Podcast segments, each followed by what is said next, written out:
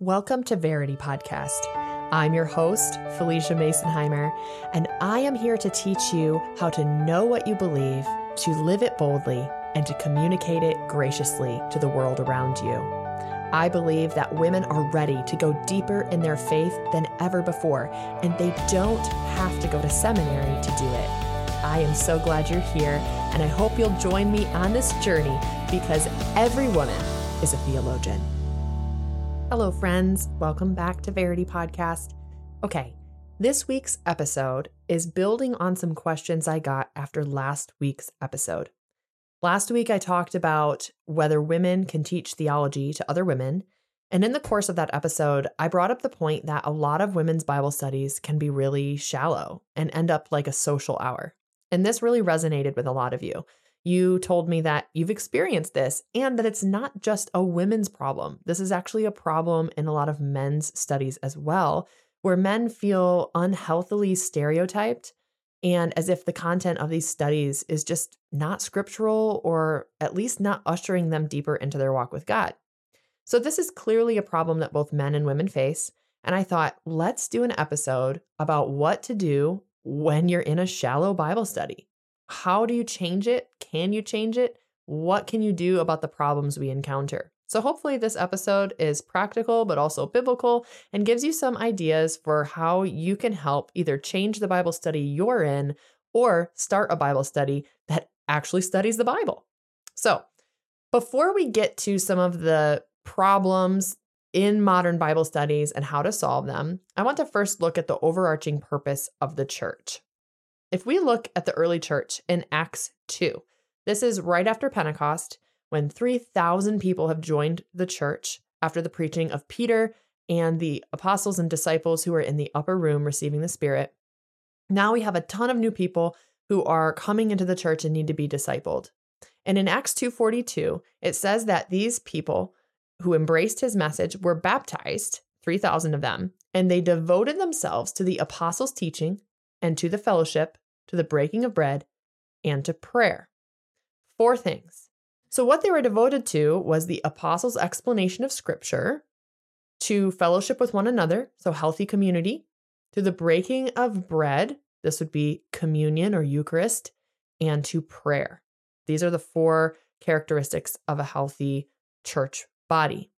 Now, there are different interpretations of what exactly this looked like in terms of a building and functionality most scholars agree that the original church met still in that synagogue format. So the it moved to Sunday because of Christ's resurrection, but at the beginning it was on Saturday they would meet and they would learn from the elders and the leaders of their gathering. And then during the week, they would continue that learning in basically what we now call small groups, these house churches that would gather together devoted to the apostles' teaching, to fellowship, communion, and to prayer. So, this is what the church, overarching, broad, big global church, is supposed to be focused on. If we have to narrow it down, this is what we need to see.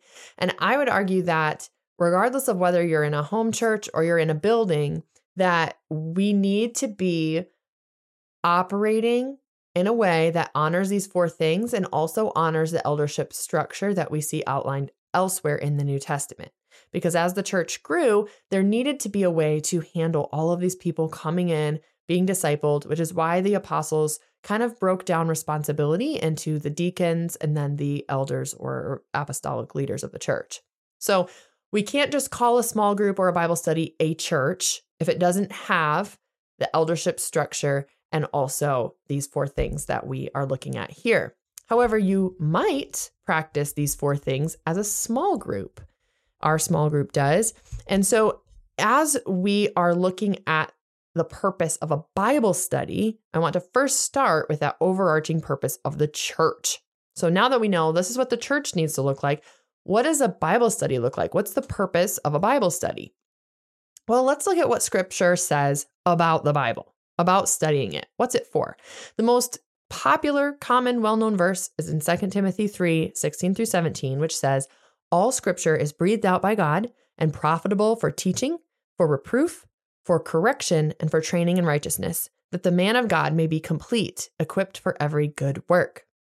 This is interesting to me because we often think of scripture as mere encouragement, right? We talk about encouraging women, and that's why we want to do a Bible study or we want to read a, a new book that's been released. But here it says that scripture is breathed out by God, and its primary four things, the primary four things that it's functioning to do is to teach, reprove, correct, and train in righteousness, all of which sound not as fun and lovable and cuddly as encouragement, right? And yet, it's so essential for our growing up in the faith. And so, before we get into how to deepen a Bible study that is struggling with shallowness, I really want to look at this Second Timothy verse and really sit with it. Is my Bible study functioning this way?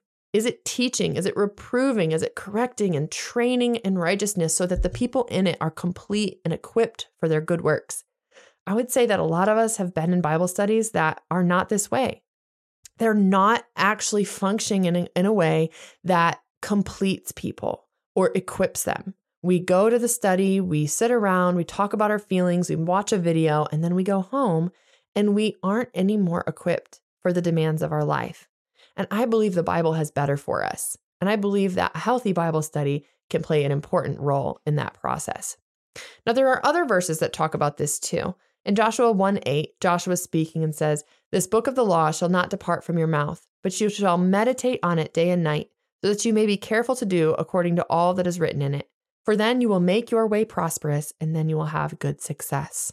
So, in the Old Testament, the book of the law would have been the Torah, the first five books of the Bible that we now consider so hard to read and slug through and that it laid down the truths of who God was and his desire for relationship with man and for man's relationship to each other to be something righteous and good.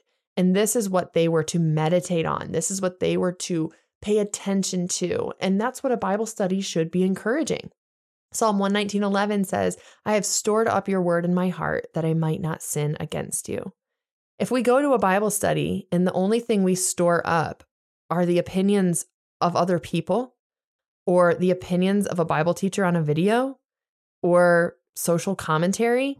We don't have what it takes to fight sin. We need scripture to fight sin. We need the word of God. 2 Timothy 2 says, Do your best to present yourself to God as one approved, a worker who has no need to be ashamed, rightly handling the word of truth. This is applicable to those of us who are hosting studies and who are teaching people. We want to be teaching people in righteousness, we want to be guiding them on the right path. And if what we are teaching or hosting or facilitating is not ushering people down that path, we should be concerned and we should want to bring people back to a deeper understanding of the word. So, understanding the purpose of the church, the purpose of a Bible study, to honor the training and righteousness that the word facilitates, now let's move on to some of the potential problems that we run into in a study setting and some ideas for how to solve them. So, in my last episode about women teaching other women theology, episode 109, I talked about how a lot of Bible studies descend into social hour. And it's basically sitting around talking, sharing your experiences, and not a whole lot of productive connection and treatment of scripture. I've even hosted studies that went this direction, and I had to learn how to rein them in and redirect them, which can be really hard because you feel mean when you're doing it. You don't want to stop people from sharing or talking. And this is why the very first thing I want to address when it comes to deepening your Bible study experience or hosting a Bible study is that your biggest problem out of the gate is lack of structure and vision. Lack of structure and vision we want to think that we can just throw a video up there and buy the book and have a successful study. And sometimes you can still get stuff out of it. But I have found through experience that if you do not structure your time very firmly, the time will structure itself. And by structure, I mean it will descend into chaos. what will happen is people want to talk, which is great. And you will find that time ticks by super fast you don't start on time, then you don't have enough time for the video and the discussion, and then you definitely don't have enough time for prayer.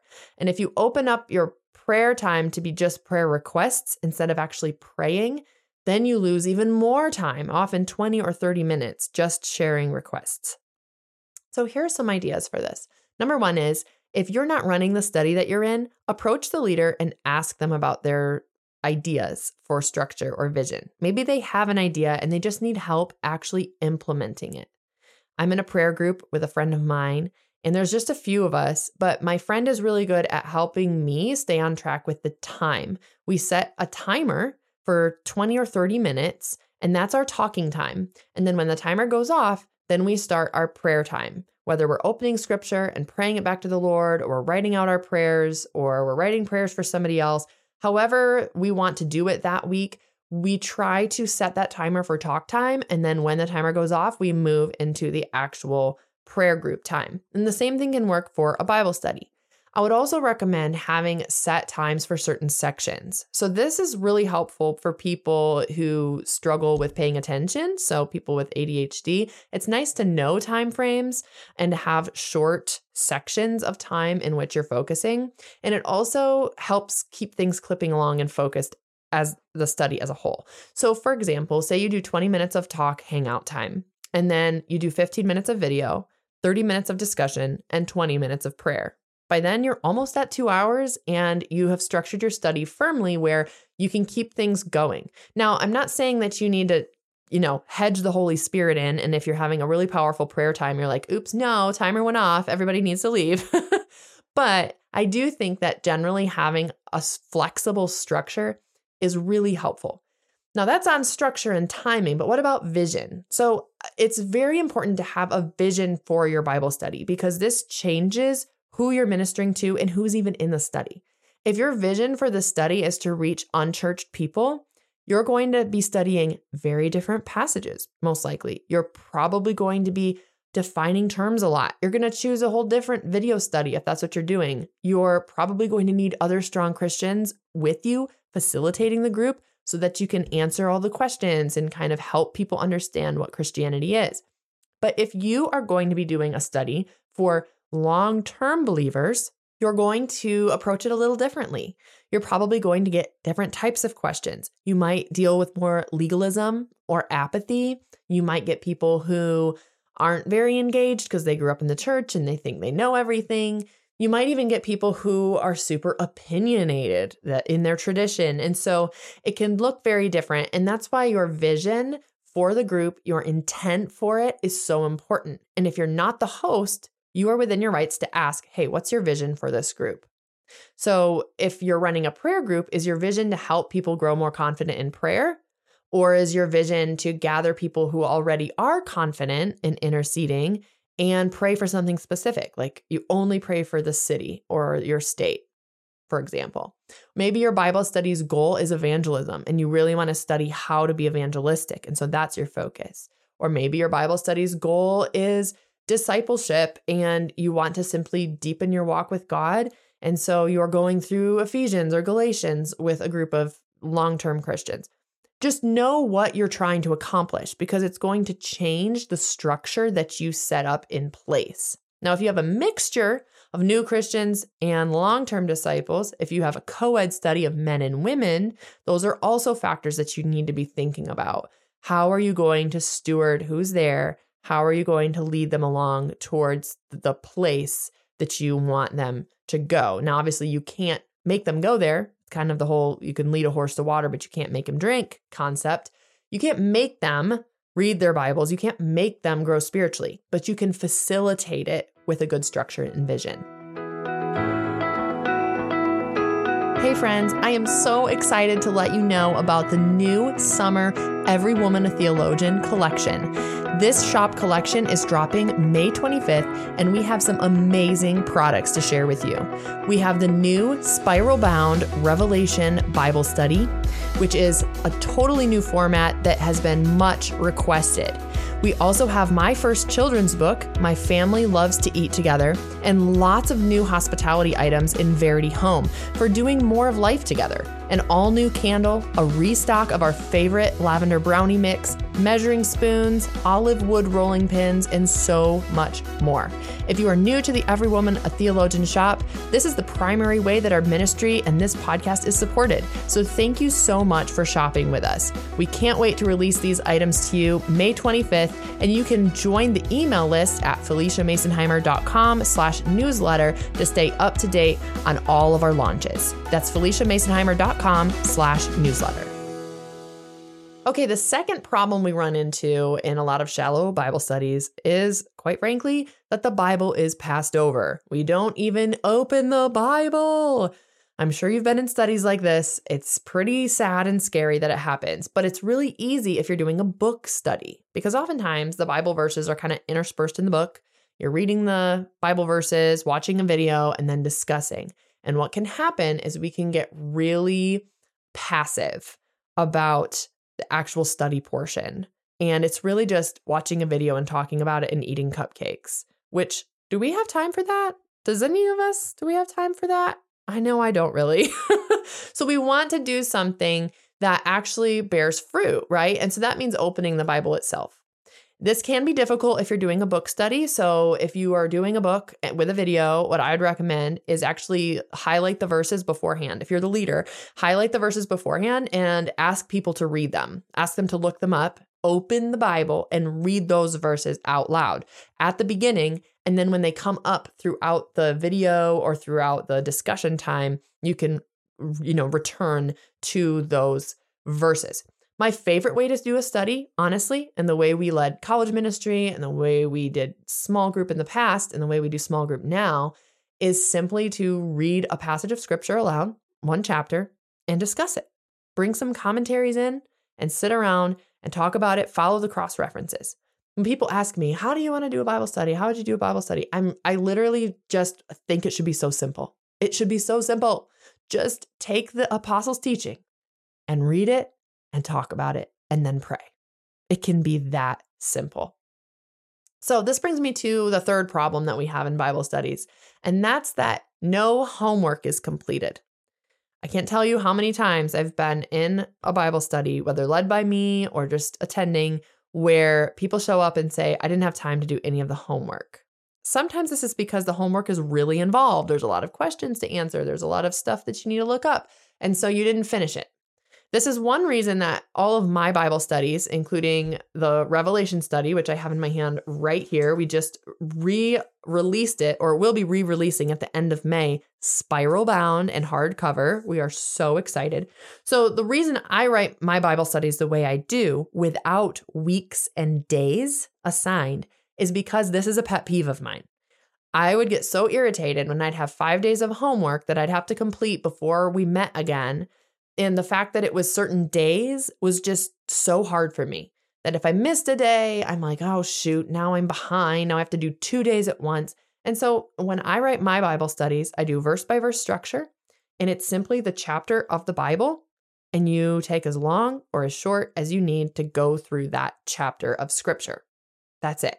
So if you're interested in our Revelation study or our first through third John study, both are in the shop and the Revelation 1 re releases in our shop launch at the end of May 2023. Okay, so no homework is completed. What do you do when that happens? Well, now you've got a problem because if the women were supposed to be there or the men were supposed to be there and having read the stuff that was in the chapter for that week, and then they're going to sit down and watch the video, but they have no idea what it's about, they're still going to want to talk about it, which is good but they haven't actually studied the scriptures on it if it's in this homework. Which leads us to this problem of like where do we go from here? Now now people are just sharing thoughts off the cuff and they haven't actually studied anything and they're going to go home with some nice thoughts and not actually spent time in the word. And this is why again, I really encourage making scripture the center. Even if you're doing a book study, pull the scriptures out of the study have them read them aloud, have them look up cross references, because if they didn't do the homework that week, they can do it right there in the study. And I don't mean answering all the questions, although you can pick and choose questions to do if you want. It means making scripture the center even when it's tempting for it not to be. And this way it fixes the problem of not doing homework and it still centers you on the word. Okay, the fourth problem that we run into is being feelings centric versus being truth centric. Another issue we run into a lot in women's studies, but it can happen in men's too, where we sit around and we say, I feel like this passage is saying this. So, first of all, I got some advice early on in my career from someone far wiser than me that when you're tempted to say, I feel like, correct yourself and say, I think. Because you're thinking, your opinion is the product of your thoughts. So Acknowledge that, that you are thinking it. You're not feeling it, you're thinking it. So when you are thinking, whatever you're thinking, ask yourself, is this centered on the word? And where am I getting this? I have hosted studies where we had a mixture of people who are not believers and people who were. And this is especially important in those environments. You want to be saying things, if you're a Christian, that are based on scripture. And it's okay to process that aloud with your friends, but bring it back. Bring it back to scripture. And this doesn't mean you have to be quick to correct and make sure everybody's on the same page and doing the right things and all that. But just that you are gently guiding whatever is shared back to what scripture says, not to what our feelings say. Okay, fifth problem over talkers. Every study has them. They're the people who are uncomfortable with silence, which I'm raising my hand. That used to be me. And by being in a study with a leader who was very comfortable with what we call the awkward pause, I learned to get over this. It's still hard sometimes, but it is so important to become okay with a pause in conversation. And here's why it takes between 15 and 30 seconds for someone to formulate a thought. And if there's a gap in conversation and everyone's sitting there silent, interjecting yourself can actually cause quieter people to never speak up. It can also cause people who had a thought that was still percolating to be interrupted so they can't remember what they were going to say. And in the end, what you end up having is the one over talker or two who talk the whole time and they talk back and forth. And then there's eight people sitting there who never actually get to say anything. So, in situations like these, which I have had and I've even facilitated, and I've had to learn and continue to learn to get better at facilitating studies where overtalkers are more limited so the quieter can speak. We have to be willing to let those pauses happen and not interject, including as the leader. So, what I try to do is count to 15 or 20. And if the pause is still happening and I've asked a question, I will restate the question in a simpler way or restate the question in a different way. Sometimes I will call on people that's more something I would do with younger students if I'm in a class environment versus a peer based Bible study. And as you are sitting there, letting that space, that pause hang in the air, just remember this is not a reflection on you. It's not embarrassing. It's not awkward. It means people are thinking. It is a good thing. So, what our Bible study leader did years ago that I learned from was he actually made a rule. And it wasn't a strict legalistic rule, it was something we all understood to be a good thing. He made a rule that if you had spoken previously and you were tempted to speak again, you had to wait for three other people to have their turn speaking before you could speak up. So the people who were really, really vocal, if they had spoken and said, This is my thoughts, and another question is brought up, and there's a pause. Instead of speaking again, they waited for three other people to share their thoughts before they spoke again. We also had a known standard that the 10 to 15 second pause was normal and good. We talked about that. And that led us to being okay with those pauses and having better conversations because of it. You may have to eventually take an overtalker aside and say, hey, I hate to say this, but you have a lot of really good thoughts, but there are some quieter people we're trying to bring out. Is there a way that maybe we could partner in helping, you know, draw out these quieter people? Maybe we could make some space for them. I would hate to have that conversation. it sounds really uncomfortable, but it may be necessary if you have somebody who continually overshares or dominates the conversation. Last but not least, one of the problems we run into in shallow Bible studies is this descent into stereotyping and segregation by life stage. So I stuck these two together because I think we often use stereotypes to stick people into their life stage and not get out of it. So one blatant example would be separating men and women. So this isn't always bad. I actually think that it can be really good. I'm teaching a theology class this summer through Every Woman a Theologian, and I am making it a study only for women even though my pastor said, Hey, it'd be really cool if maybe you opened it up to some men, I said, I, I really feel like it needs to be, I should say, I really think it needs to be for women because when women are sharing in the prayer time and when they're sharing during the connecting time, a lot of times they're sharing things that are very raw for them and they may not be comfortable opening up in that way if there are men, you know, other husbands in the room that they aren't really well acquainted with. And especially with a really large group, this is often the case. So that's an example of why I would do something that's only women. But I definitely don't think it always needs to be only men or only women. In fact, our small group that we are in is five couples. So it's 10 people, 10 adults, and then all of our children, girls and boys. So in that environment, we have a wide variety of people. And it's a healthy, wonderful small group. So sometimes it can be good to separate men and women depending on your vision for the group. Other times it can be good to combine them. But where else does life stage come into play? Marrieds and singles.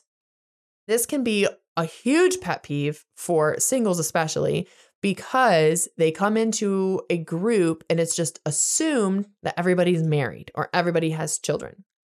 Now, I do think there's something to be said for marrieds and singles just accepting that there will be people who aren't in their life stage and be okay with that and embrace and celebrate that. Don't require that you need to have everybody's, you know, be in your exact season in order to connect.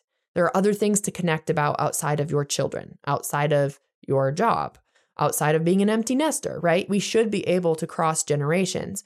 But when we assume and put on other people the idea that, oh, they're married, they're not interested in me, they're too busy, or oh, they're single, they're probably going out every night and having fun, so they don't have anything in common with old married me, or I'm a grandma and I'm an empty nester, so nobody's going to want to listen to me. I'm I'm so out of touch. These are lies that we believe. And the more I spend time with these different groups, the more I see how we have told ourselves these things when they're not even true. You know, they're not even what singles are actually believing. I was recently on a writing retreat in Italy. Half of the ladies who attended were single, half of the ladies were married with children. And and one of them I think was an empty nester. So we have or almost empty nester. So I'm hosting this retreat. We have this split kind of down the middle in terms of the different seasons that people are in. And something that seemed to emerge was just this idea that married people thought they were so out of touch or boring and that single people must be going out and having fun all the time. And single people were going, um, no, I'm home folding laundry five nights a week. I'd sure love to be invited over. and so when you're doing a Bible study, don't fall into this trap that you can only invite people who are in your exact life stage. There's nothing wrong with that. If you don't want to deal with all of the different schedules and sleep schedules and stuff like that that married people deal with, that's fine if you don't want to have to work with the up and down and all over the place schedule that maybe some of your single friends have and you're like hey i need i need something really consistent and this is what we're going to do then yeah maybe they wouldn't be interested in coming but it's always worth asking i think really getting obsessed with these life stages or stereotyping people in their life stage or even stereotyping men and women it can really work to our disadvantage when it comes to connecting in a study setting and going deeper together and having that that koinonia fellowship that is talked about Acts 2. So let's not stereotype. Let's not think that, you know, women only want to make cupcakes and talk about motherhood or men only want to talk about hunting and sports. I know so many men who feel like they don't belong in Bible studies because they're like, I don't hunt and I don't follow sports. What do I do? Where do I fit in? None of this, you know, resonates with me. They just want to study scripture. They want someone to say, hey, here's what the Bible says about being a father and being a man and being a, a godly man at that. And women want that. They want to study scripture and, and hear how do I talk to my unsafe friends about Jesus? How do I talk to my kids about sexuality? Like they they want to know this stuff.